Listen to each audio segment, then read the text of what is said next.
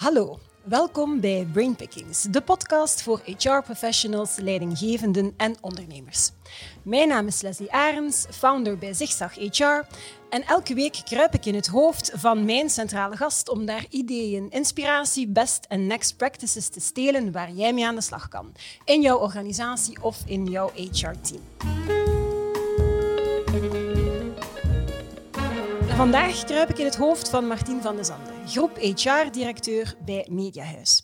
Martien zigzagde tussen marketing, communicatie en HR en ze heeft mij zelfs verteld toen ze haar de eerste keer gevraagd hebben om een HR-functie op te nemen, dat ze eigenlijk beledigd was, ronduit beledigd. Maar ondertussen heeft ze echt wel haar hart verloren in HR en dan nog wel in een bedrijf en in een sector die echt gechallenged wordt door 24/7 deadlines, die enorm te maken heeft met constante veranderingen en digitalisering. Wat niet iedereen weet, is dat Martien ook mee aan de wieg stond van Pukkelpop. En daarom heeft Martien vandaag voor de gelegenheid ook Chokri Mahassin meegebracht. We gaan het hebben over change, want dat is het thema dat deze maand centraal staat bij Zigzag HR. Change in Mediahuis, een, een, een, relatief jong bedrijf dat je misschien een beetje kan vergelijken met een nieuw samengesteld gezin door het samengaan van Corelio en Concentra. Maar ook change bij Pukkelpop, 35 jaar dit jaar. Dus ik ben heel benieuwd wat hun verhaal is, hoe zij kijken naar die constante veranderingen, hoe zij omgaan met talent. Maar waar ik misschien nog het meest benieuwd naar ben, is hoe zij elkaar hebben leren kennen. Welkom, Martien en Chokri. Hallo, dag. Ik heb eigenlijk al meteen de introductie gemaakt. Hoe hebben jullie elkaar leren kennen? Ja, het is zo dus dat uh, onze organisatie eigenlijk een vereniging is. Mm -hmm. En die vereniging heet Humanistische Jongeren Leopoldsburg. Dat ontstaan is begin jaren tachtig. Uh, opgericht door mij en mijn vrouw, Marie, die ook eigenlijk Martien heet. maar we hebben het onderscheid gemaakt. Dus we hebben gezegd van vanaf nu heet jij Marie en Martien is Martien. dus, um, en Martien was een jong meisje dat bij ons op, uh, bij, bij Humanistische Jongeren actief was. Mm -hmm. uh, in het, uh, in het middelbaar onderwijs en die, uh, die, die, ja, die meedeed aan allerlei activiteiten en dergelijke. Mm. En vandaar hebben we elkaar eigenlijk leren kennen bij ja, vergaderingen, het plannen van activiteiten, de activiteiten zelf en zo. En dat is vandaar uitgegroeid. Ja, en dan spreken, we, dan spreken we over ja, midden jaren tachtig uh, ja. spreken we dan. Hè. Ik was 17 jaar. Ik uh, ben er nu 52 en ik uh, ben nog altijd trots lid van een jeugdvereniging. En niet veel mensen dat kunnen zeggen. Ja, ja.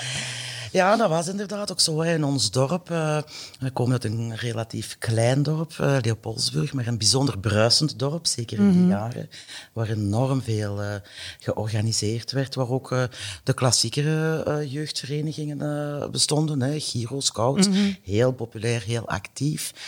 En waar dat uh, Chokri en verschillende andere jonge mensen eigenlijk uh, ja, gezocht hebben naar, uh, naar een andere soort van invulling van een jeugdvereniging. Ja. Dat sprak mij bijzonder aan. Ja. En zo, via de school. En, ja, zijn we eraan begonnen. Ja, en zo is Pukkelpop dan eigenlijk ontstaan vanuit een, een, een, een, een groep jongeren die... Oh. Ja, we Humanistische Jongeren was een vereniging die als antwoord was op de klassieke traditionele verenigingen mm. van in die tijd.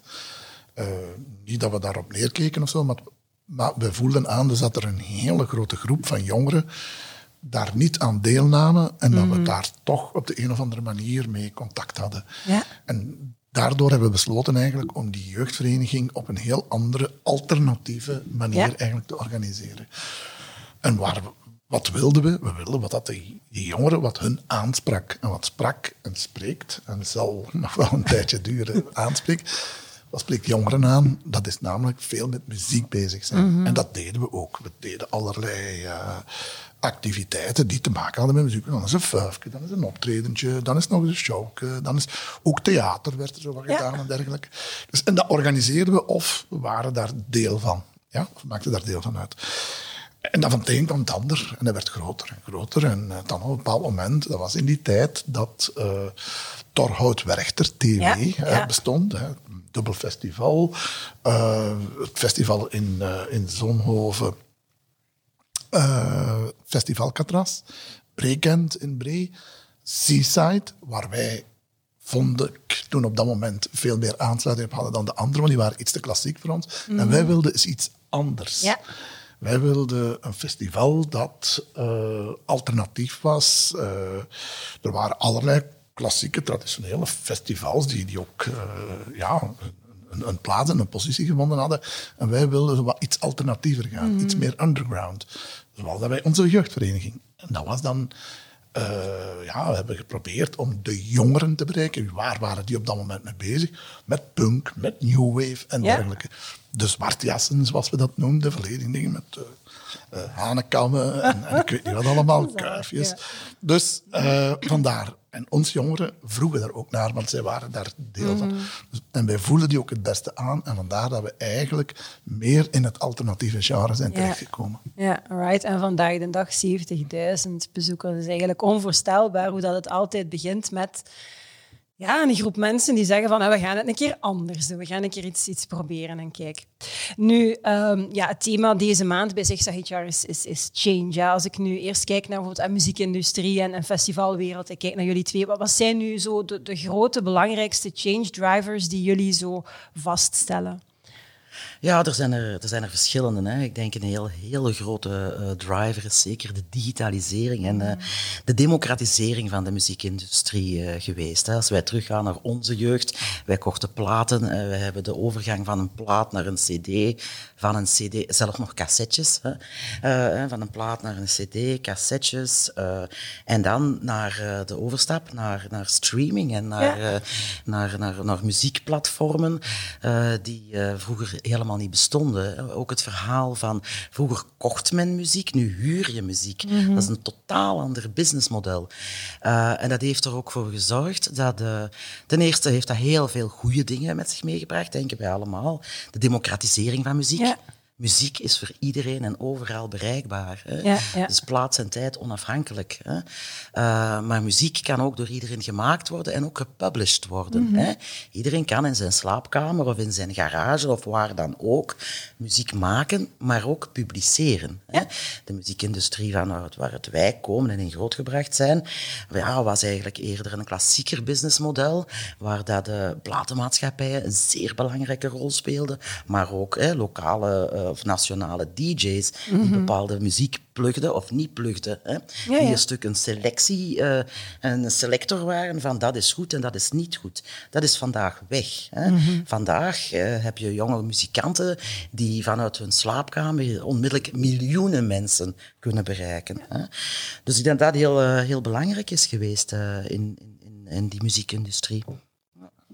En dat, dat heeft zich in verschillende stadia. Het is niet van vandaag op morgen bijvoorbeeld eind jaren 80, begin jaren 90, moet u dus goed inbeelden, met jaren 80, als dat, uh, ja, dat, dat uh, eigenlijk er heel weinig muziekprogramma's bestonden. Ja. Uh, ja we, we herinneren ons tienerklanken en ik weet niet wat allemaal.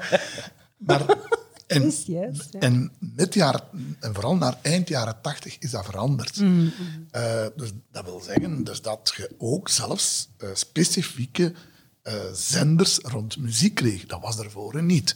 Eind jaren 80, MTV, ja, ja, die ineens in alle huiskamers in heel de wereld, uh, ja, dat, uh, wat, wat dat jongeren uit in plaats van naar de BRT was het zo dus dat ze zich, uh, zich richten eigenlijk naar uh, programma's wat ja. wel hun ding was. En zo heeft het ook natuurlijk ervoor gezorgd dus dat de klassieke zenders, dat die ook stilletjes aan, maar zeker veel meer daarmee bezig ja. waren. Ja, uh, en, en, en, en, programma's de, naar voren brachten die, die de jongeren wel...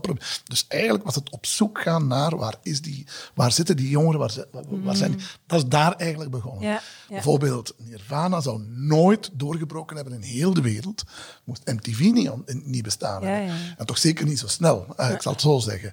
Dus plotsklaps waren groepen die zeer alternatief en underground waren, die bleken ineens voor miljoenen en miljoenen en miljoenen mensen van wauw, wat is dat? Ja. Uh, en dat was dan harde muziek die tot op dat moment eigenlijk niet, allee, door, maar door een kleine Een niche eerder, hè? Ja, een niche werd ineens mainstream. Ja. En dat is de eerste stap die er eigenlijk geweest is. Dat wil zeggen, democratisering Mhm. via bijvoorbeeld MTV en dergelijke.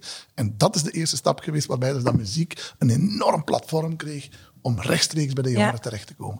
En zo is dat. En de digitalisering heeft er Heeft natuurlijk een- ja. een enorme Versneld. eh, stap voorwaarts en versneld en ervoor gezorgd. Maar het is in verschillende stappen gegaan. Ja, en ik denk heel belangrijk in die evolutie is ook geweest voor bands zelf, voor muziekgroepen zelf. hè, Die shift van kopen van hun muziek naar streamen van hun muziek heeft ook, eh, is ook een driver voor hen om meer live optredens te gaan doen. Hè? Want hun inkomstenmodel Ja, ja. zelf was, was weg, hè, de grond Ja. onder hun voeten. Hè?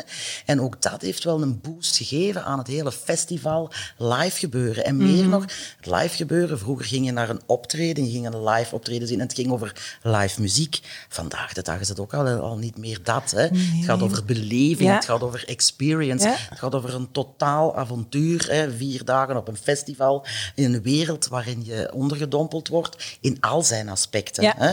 In randanimatie, in kijken naar hoe ga je met, met eten om, met accommodatie om, en hoe slaap je er, hoe, hoe, hoe vind je rustige plekken op een festival? En hoe, waar vind je drukke plekken op een festival. Dus het is veel meer ook een evolutie eh, naar beleving en, en experience. En doordat er veel meer mensen daarmee deel uitmaakten, is dat stilletjes aan, maar zeker overgeschakeld naar vanuit ja, eh, dat je tussen de soep en de patatten met muziek bezig was, is die professionalisering Ja. erin, eh, erin geslopen. En, en spreken we niet meer over ja, een optredentje of eh, dingen, maar is dat stilletjes aan, maar zeker een industrie geworden. En vandaar is het ook de muziekindustrie, de cultuurindustrie, eh, die dan zich begon te ontwikkelen door de professionalisering. Het was Ja. ook nodig, omdat Ja. veel meer mensen daarmee deel van wilden uitmaken, waar dat evenementen enorm groot werden.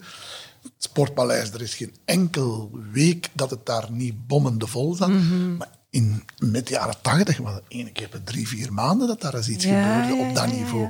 En nu is dat eh, twee, drie keer per week dat je allerlei eh, ja, eh, groepen en eh, met muziek te maken. En zo is eigenlijk dat enorm geboost op alle vlakken, ook op ons festival natuurlijk. Dus ja, digitalisering, experience hoor ik, Ja, professionalisering. en die professionalisering ook, eh, op, niet alleen op vlak van, van, van techniek, hè, van hoe je podium bouwt. Wij, wij beschikken in België over de beste Ja, podiumbouwers ja. in de wereld. Hè. Wij hebben voor een klein land als het onze ongelooflijk veel expertise in ons Mhm. land. Maar ook alle andere processen die je vindt in een festival. Hè. Het contracten afsluiten, het, eh, het boeken van bands, het uitbetalen zelfs. Ik herinner mij in de jaren tachtig zat ik met een, met, met, met, met, met een houten bakje met verschillende vakjes. en daar zaten Duitse marken in, er zaten US dollars in, er zaten ponden in, daar Zot. zaten eh, eh, Franse frangen in. Ja. En wij betaalden cash. Ik, ik kan me dat vandaag niet meer voorstellen. Ik was precies de nationale bank van Pukkelpop. Allee, dat was, dat was, was waanzinnig. Dus al die processen die zijn allemaal zo geautomatiseerd en zo geprofessionaliseerd, zodanig dat, ja, dat, dat, dat, dat het een bedrijf is, dat het een industrie is, dat het een... Ja, en onderwijs heeft zich moeten aanpassen, hervormen. Ja, ja. Eh, bijvoorbeeld, ik zat toen in de politiek en heb er toen ook voor ge- gestreden, voor gewerkt, om eh, een, een pop- en rockacademie heette dat toen in die tijd. Maar eigenlijk is dat een, eh, een school voor jonge Ja, muzikanten en dergelijke.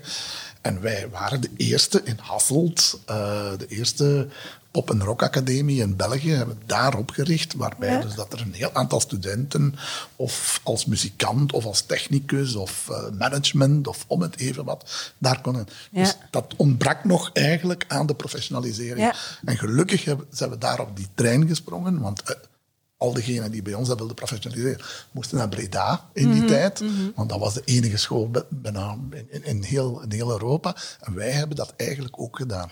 En dat is ook mee, op een bepaald moment, mee voor gezorgd voor de professionalisering. Ja. Want jongeren die daar uitkomen, ja, die zoeken natuurlijk werk. En wij hadden tekort eigenlijk aan Ja.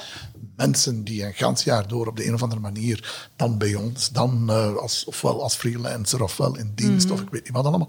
En daar is dat enorm geboomd. Ja, mooi. Dus dat zijn eigenlijk al ehm, ja, drie heel belangrijke drivers die ik hoor, die ja, drivers voor, voor change. Zijn er zo nog bepaalde zaken die je naar voren kunt halen? Absoluut. Die, die change Bijvoorbeeld de vervrouwelijking, de vervrouwelijking van ons publiek. Ja, ook heel ja. belangrijk. Hè? Ja. Vroeger was naar een live concert gaan en zeker in, die, in onze niche eh, eh, muziekstroming waarin dat we zaten, voordat dat het meer mainstream werd, was het vooral een mannelijk eh, gebeuren. Hè? Veel, veel Mannelijk, vrouwen. blank Ja. Ja, ja, Ja. ja. ja, en gitaar. Dat waren de Ja. drie dingen. Ja. En, eh, Ja. en, en, en dat, is, dat heeft een enorme ontwikkeling gehad. Ja. Eh, De vervrouwelijking is, is, is een van de...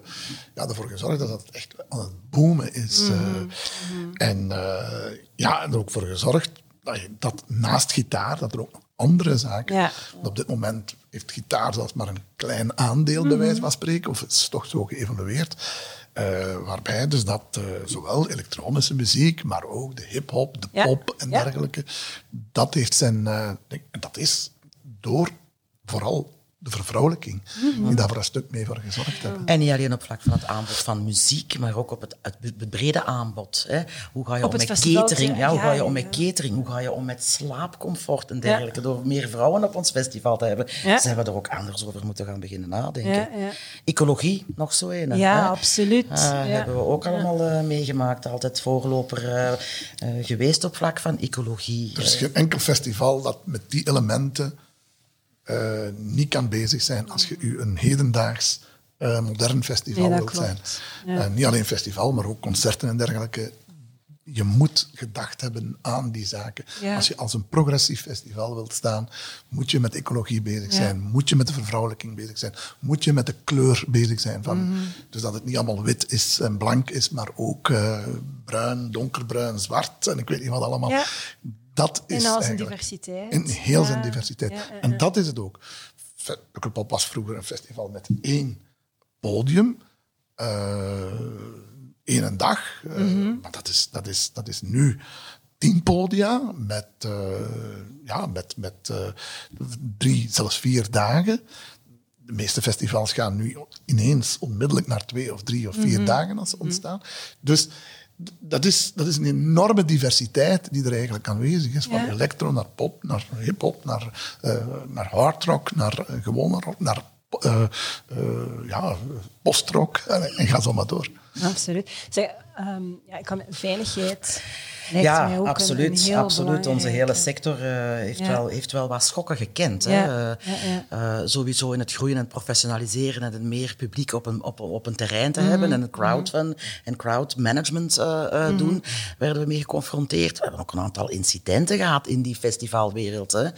Zoals in 2000 Roskilde, waar toeschouwers verpletterd werden, heeft echt gezorgd voor ja, nog meer focus op die veiligheid. Want voor alle duidelijkheid, elk festival of elk zichzelf respecterend festival was toen ook al met veiligheid bezig. Ja, ja, hè. Eh, wij zelf in 2011, een natuurfenomeen, eh, Ja. storm die we over ons terrein hebben gehad. Daarna eh, terreurdreiging. Hè. We zijn het allemaal al wat vergeten, maar terreurdreiging, je kunt je niet voorstellen wat wij allemaal hebben moeten doen. Straten afzetten, betonblokken zetten, metaaldetectoren. Mhm. dat, was, dat was onvoorstelbaar. En nu, nu zitten we weer in de volgende challenge. Zijnde, hè, hoe gaan wij hier om met COVID-19 straks? Hè? Allee, vandaag en straks.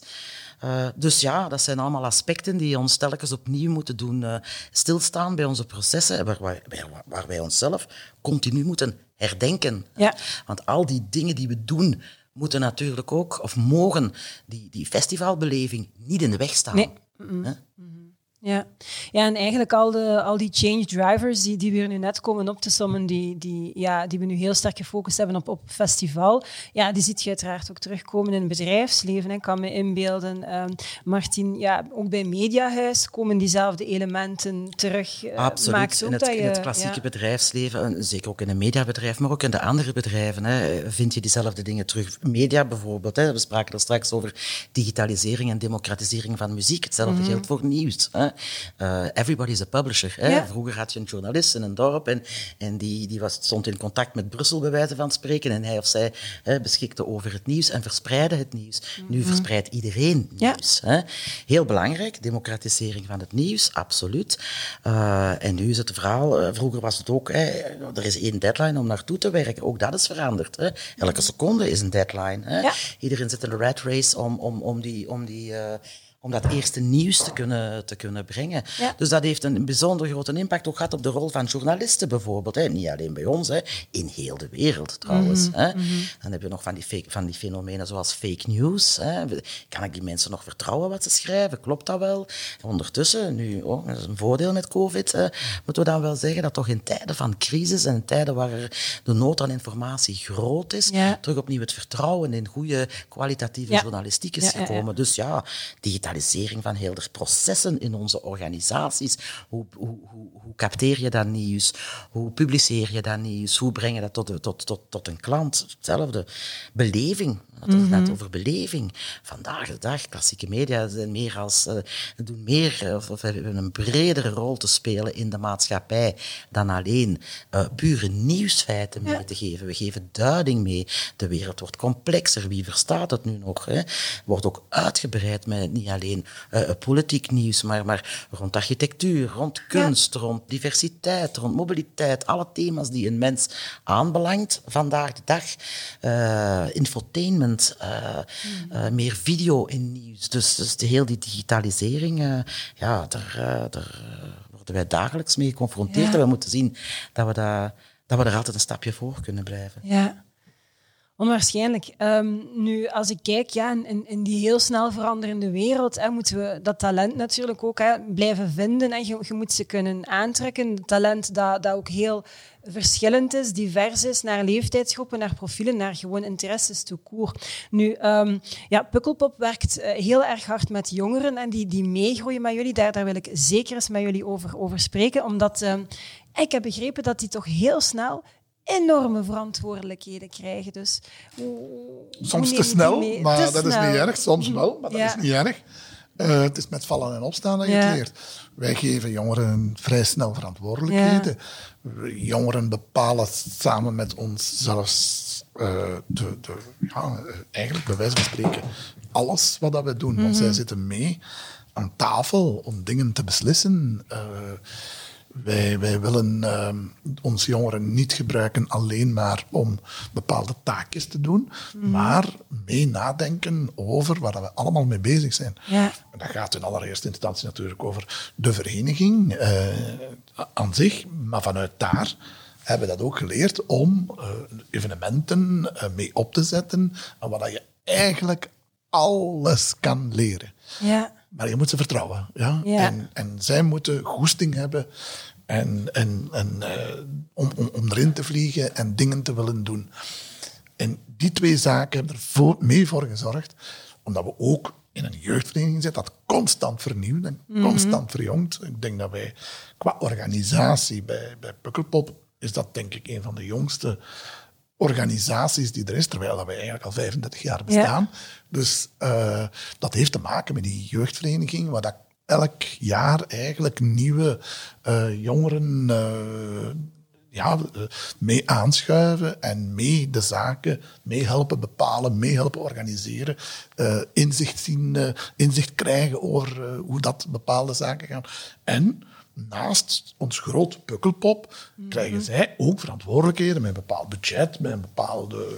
Ja, dus, dus ze mogen daar eigenlijk vrij veel doen om dat uit te proberen. Ja. Zo, zo zijn er een aantal evenementjes die, eh, eh, die de verschillende leeftijdscategorieën eigenlijk in elkaar steken. Bijvoorbeeld de allernieuwste is Insteek, dat is een klein festivaletje, waar dat de jongsten van 16, 17, 18, 19 jaar allemaal zelf in elkaar steken. En, en dat is, de eerste keer is dat met, natuurlijk met haken en ogen aan elkaar, maar de tweede en de derde keer is dat fantastisch hoe dat, dat Ja. eh, aangepakt wordt. En natuurlijk hebben die sturing in het begin nodig en wat hulp en wat advies en ding, maar je laat ze eigenlijk zelf doen. Ja. En op die manier dan weten ze ook van, kijk, ik, word, ik krijg hier vertrouwen. Dus, Ja. En ik moet het ook zorgen dus dat, het, dat het een beetje in orde is. Ja. En dat we verantwoordelijkheid nemen.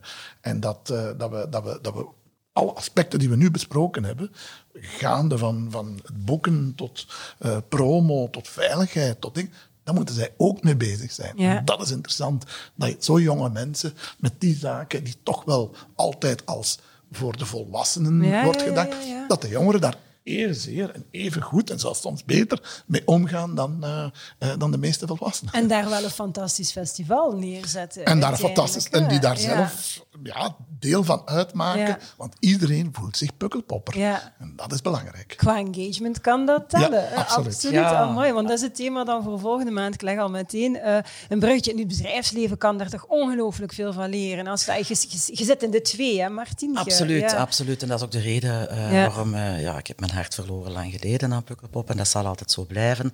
En dat is echt een, een, een voorrecht. En ik meen dat Mhm. echt. Het is een voorrecht om met zulke jonge mensen te mogen kunnen werken. Ja. Hè?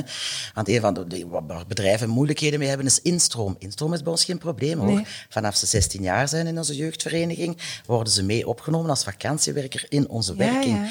En je moet je voorstellen, en dat is toch niet, niet te onderschatten, die jongeren die zijn 16 en die komen plotseling van de ene dag op de andere dag terecht in een pop-up groot bedrijf. Ja. Je moet je voorstellen, tijdens de dagen van Pukkelpop werken daar 9000 mensen. Hè? 9000. hè. Tijdens die festivaldagen lopen daar alles samen, medewerkers, publiek en dergelijke. 80, 90.000, Chokri, hè, Zeker, ja, mensen rond. ja. Ja. Dat is een stad. Hè. Ja. Wij bouwen daar een stad op. Groter als Hasselt. Ja, Onze stad is groter dan, Ja. de, dan, de, dan de echte stad. Hè? Ja, maar dat, je moet je dat voorstellen, dat die jongeren komen in een, groot, in een grote organisatie Mhm. met verschillende eh, eh, processen, van de ene dag op de andere. Ja. Wij hebben het geluk gehad, wij hebben die groei meegemaakt, wij hebben die groei Ja, zelf ja. gedaan, wij hebben, dat, wij hebben dat jaar na jaar kunnen leren en bijschaven en zij worden erin gegooid. Hè? Dus dat is een zegen, maar dat is ook een bijzonder grote uitdaging. Dus wat Mm. wij doen is, wij, wij, wij, wij, wij embedden onze jongeren, zetten die goed naast mensen met heel veel ervaring, Mm-hmm. hè, waardoor we van de eerste hand uit dingen kunnen leren van echt professionals. En je ziet die jongeren jaar na jaar, zelfs week na week, zie je die groeien. Ja. Dat zie je nergens. Dat Ja. zie je nergens aan die snelheid in geen enkel bedrijf. Hè. Terwijl Dat ze hebben het dus wel in zich, hè, wat we in het bedrijfsleven heel makkelijk zeggen. Ja, maar gaan... eh, Absoluut, maar Ja. het is wat Chokri zegt, hè, wij geven hen ook vrij snel verantwoordelijkheden. Ja. En je ziet ook vrij snel aan wie dat je verantwoordelijkheden kan, meer verantwoordelijkheden Mhm. kan geven of niet. En wat echt heel bijzonder is, en dat is ook change, maar dat is dan change in the change, noem ik het dan. Wij zijn beide ouders. Hè? Mhm. Eh, ik, ik heb drie zonen, Chokri heeft een dochter, hè, tieners. Onze kinderen, en waar maak je dat mee, buiten in een klein familiebedrijf, wij werken samen met onze kinderen ondertussen, hè, Ja. die, die, die 17, 18, 19 jaar zijn, 20 jaar zijn, om dat festival op te bouwen. Dus naast ouder zijn we ook werkgever, ja. collega. Dat Moeilijk. zijn andere soorten van relaties Ja. die je met je kind hebt. Hè. Als ik tijdens de opbouw over het terrein rijd en ik zie een van mijn zonen in een stelling hangen en die is met een hamer op iets aan het kloppen, waar dat hij de paar weken ervoor eh, nog van zijn moeder zijnde mezelf te horen heeft gekregen. Nee, nee, nee, die hamer blijft daar maar vanaf. Hè. Ik, zal, ik, zal, ik zal het zelf wel doen. Ja. Die gasten die, die leren daar dingen die je op school nooit, Nooit. geleerd krijgt. Ja, ja. Nooit. Hè?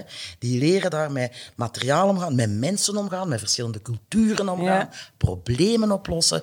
Dat is, dat is fantastisch. Dat Ultieme is voorbereiding op het leven. Ja, absoluut. Wij wonen, en, wij wonen ook samen. Hè? Dat klinkt Ja. misschien als een commune, maar wij wonen weken Ja. samen op dat Ja, festival. ja, tuurlijk, Hè? Wij ja. wonen, leven, werken ja, daar. we slapen daar ook. Hè. We, Ja. we, hebben daar, we hebben daar een heel kamp Ja. waar dat de kinderen mee blijven overnachten en dergelijke. We hebben ook zelfs een, een kinderwerking, kinder, Opvang. kinderclub. Ja, ja, ja, want die, die, Die- ja, die, die, die zijn daar de hele Ja, tijd. Ja, er ja, ja. en die, die hebben aparte activiteiten, terwijl dat wij allemaal aan het werken zijn. Ja. En eenmaal dat ze bijna de leeftijd hebben, worden ze al zo hier en daar wel wat eh, meegetrokken in die Mhm. Ja. werking.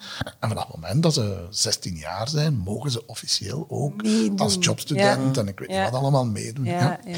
Maar daarom is het zo belangrijk, wat Chokri net aangaf, hè, dat, we, dat we budgetten ter beschikking stellen van die jongeren om Ja. zelf terug iets kleins op te zetten. Een klein optredentje, Mhm. een kleiner festival. Zodanig dat we hen ook de kans kunnen geven om alleen, hè, uiteraard Ja. Mhm. wel met coaching aan de zijkant hè, van verschillende mensen, maar het alleen op te zetten. En om Ja. alleen vanuit het niets iets te bouwen. Ja, hè. ja. Zeer belangrijk. Experimenteren. Absoluut. En, je- en ook niet ja. een, want bijvoorbeeld heel wat jongeren werken, helemaal, maar, werken alleen maar bij wijze van spreken in de opbouw van. eh, nee. Maar als ze het zelf moeten doen, dan, dan hebben ze alle processen. Dan leren ze eigenlijk alle Ja. processen van Ja. A tot Z, van het beginmoment dat je zegt van ah, we gaan iets doen, tot het, eh, eh, de week na het evenement om alles te evalueren. Ja, van ja. A tot Z.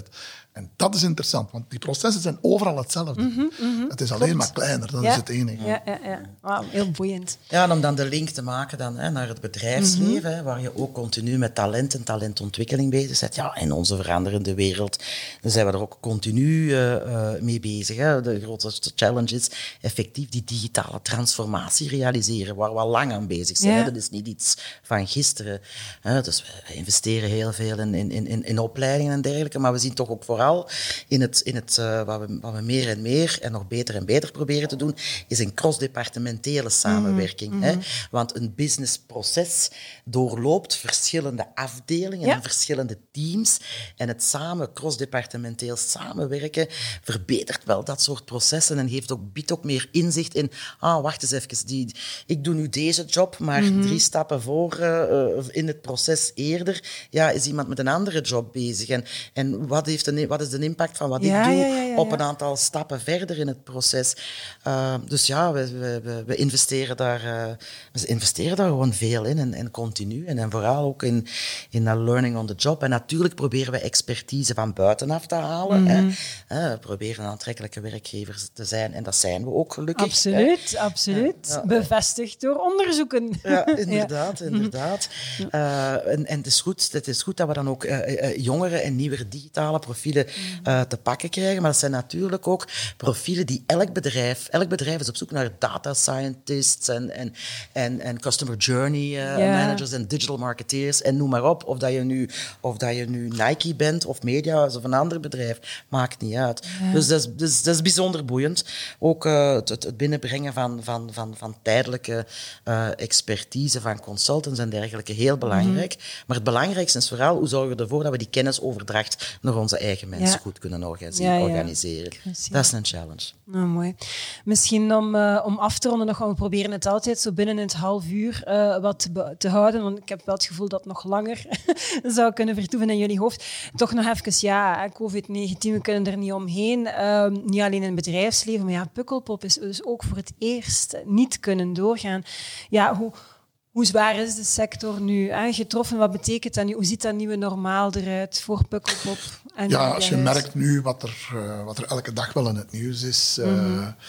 Het heeft lang geduurd tegen dat, eh, dat, dat, dat dat eigenlijk is, is stilletjes aan is doorgedrongen. Dat Ja. is namelijk hoe zwaar dat wij getroffen zijn. Ja. Heel die sector is heel, Ja. heel, heel zwaar getroffen. Niet alleen in ons land, in, in heel Europa, in de wereld. eh, daar is een probleem met, eh, ja, met de cultuursector en vooral met de evenementensector. Ja. Daar waar veel mensen samenkomen.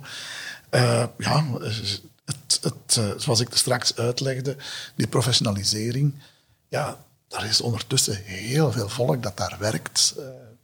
Er worden schattingen gemaakt van 70.000, 80.000 mensen. Er is een, eh, we hebben de opdracht gegeven aan Deloitte om eens uit te zoeken of dat het inderdaad klopt en waar juist het probleem is, Ja. et cetera. Zodat we naar de overheid kunnen gaan om daarmee, Ja. om daarmee eh, aan de slag te kunnen zeggen, kijk, dit is het probleem, want de overheid kent deze sector niet, omdat die vrij jong is. Mhm. Eh, En enorm gegroeid op een zeer korte tijd. Dus eigenlijk is het voor iedereen nog wat eens goed om eens te zien van wie zijn wij Ja. en wat, eh, ja, over wie gaat het eigenlijk Ja. allemaal. En over welke budgetten gaat het eigenlijk. En dat is een serieuze economie eh, die daar eh, mee gepaard gaat. Los van dat mensen, eh, jongeren, iedereen nog Ja. behoefte heeft aan, eh, aan, aan cultuur, aan eh, sociaal engagement, Ja. bezig zijn samen met elkaar, et cetera. En dat heeft natuurlijk nu wel zijn, zijn, zijn weerslag. Mhm. En we krijgen daar een enorme opdoffer die, die, die veel verder reikt dan dat we eigenlijk oorspronkelijk gedacht hadden. Ja. Want het duurt allemaal ook veel langer en het zal ook veel langer Ja. duren. Dus dat is allemaal stilletjes aan, maar zeker niet. Dus wij zijn ons nu aan het proberen te, te, te heroriënteren. Ook een stem naar de overheid toe. Mhm. Van, van, Want we waren niet georganiseerd, omdat we ook zo vrij jong waren. Omdat we wel onze eigen plannen getrokken Ja, hadden. ja. We hadden nooit de overheid nodig. We hadden niemand nodig. We, zijn geen VOCA, we zijn geen VKW, we zijn geen Unizo. We hebben dat ook niet echt. We zijn niet de, de, de horeca eh, Vlaanderen die, eh, die, die dan... Ja. Maar dat zijn we nu. Nu moeten we het wel. Ja. Want er is nogal heel wat verwarring van wie is nu wie en hoe zit het juist in elkaar. Er is een verschil tussen de cultuur, uit de culturele, eh, eh, die, die, die, de, de cultuur en de socioculturele organisaties die ondersteund worden door de overheid, gesubsidieerd. En dan heel die industrie, die, die, die daar ook nog eens heel iets anders. Ja. Dat is een enorm verschil. Tegelijkertijd zijn er ook heel veel ja, overlappingen en dezelfde dingen die we eigenlijk aan het doen zijn. Dus daar is wel wat meer zoekwerk waar dat we nu eigenlijk mee bezig zijn. Ja. Ja, en ik denk wat ook belangrijk is in die evenementensector, toch niet te vergeten ten opzichte van het, laten we zeggen, klassiekere bedrijfsleven, is er wordt enorm veel gewerkt met freelance, Freelance. en Ja. zelfstandigen. Hè. Ja. Dus Ja. hè, concepten van, vanuit de overheid en ondersteuning op vlak van tijdelijke werkloosheid, ja, dat, is, al, dat is al een Ja. Mhm. heel ander gegeven. hè. Als je denkt, die 70, 80, 90.000, of hoeveel zijn het er die actief zijn in die sector, die plots van dag 1 op dag 2 zonder job Nul. vallen. Hè. Ja, dat is- Nul. Nul. En een van de grootste risico's, hè, Jacques heeft het al eens een paar keer gezegd op andere plaatsen, eh, er is echt een groot risico op een brain drain. Ja, hè. Dus dat het talent waar we het er net over hadden, hè, dat we ontwikkeld hebben door al die jaren heen, dat die plotseling dreigt verloren te gaan. Hè. Ja. We hebben verschillende van onze jonge mensen die al van, hè, vanuit de jongerenvereniging professioneel in die sector ah, ah, actief zijn. Ja, die zijn vandaag in de bouw aan het werken. Niks Ja. mis mee, hè, voor alle duidelijkheid. Maar je moet, je, wel, je moet je wel inbeelden, die mensen zijn, als het nog lang duurt, die gaan andere carrièrepaden zoeken en die komen misschien niet meer, Niet meer terug, terug. Naar, ons, naar deze muzieksector. En het expertiseverlies dat potentieel daar, daar ja, op de loer ligt, is gigantisch. Ja. Is gigantisch. Ja. Maar toch moeten we positief blijven. Ik, ik juist maar optimistisch zo ken blijven. ik, zo ken ik Ja. uit vorige gesprekken Ja, maar, het is ook, eh, bedoel, het is niet omdat we vandaag erin zitten dat we er morgen Ja. nog moeten blijven in Ja. zitten. En wij moeten samen zoeken naar Ja, oplossingen. Absoluut. Geef perspectief. Geef perspectief ja. en geef vertrouwen. Absoluut. En ik denk dat dat inderdaad Ja. belangrijk is. En ook onze rol als ouderen, als Ja. volwassenen in de, in de maatschappij. Of, of onze rol in bedrijven. Mhm. Hè. Wij zijn degene, denk ik, die er inderdaad voor moeten zorgen dat we een positief en veerkrachtig die toekomst in kunnen. En dat we jongeren kunnen meegeven, of dat in het bedrijfsleven, in het festivalleven, of in, in welk ander leven ook is, dat er een toekomst is. Mhm. Ja. En dat we veerkrachtig en wendbaar zijn Ja. om ook dit aan te kunnen. om ook deze verandering aan te kunnen. Ik denk dat dat een fantastische slotpleidooi mag zijn, want volgens mij zijn we dik over dat eh, half uur gegaan, maar ik vind het al heel moeilijk om jullie af te remmen. Merci in ieder geval dat ik in jullie hoofd mocht kruipen. Ik hoop dat er niet, eh, ik hoop dat er niet te druk was. Ehm dankjewel ook aan, eh, aan jullie om eh, te luisteren of, en, of om te kijken, al naar gelang hoe je deze podcast of podcast hebt gesmaakt. Volgende week ga ik over het muurtje kijken en dan kruip ik in het hoofd van Nancy Vermeulen. Nancy Vermeulen is een astronaut-ondernemer. Wat kan HR eigenlijk leren van de ruimte als het gaat over change en constante verandering? Dat wil jij natuurlijk voor geen geld ter wereld missen. Dus abonneer je zeker op deze podcast of op ons YouTube-kanaal. Vond je deze podcast fantastisch? Geef ons een like, laat dat weten, vertel het verder. En heb je honger naar nog meer inspiratie? Surf dan naar www.zigzaghr.be. Daar vind je nog belachelijk veel content, informatie en blogs over HR en de toekomst van HR. En vooral don't forget, it's a great time to be in HR. Tot volgende week.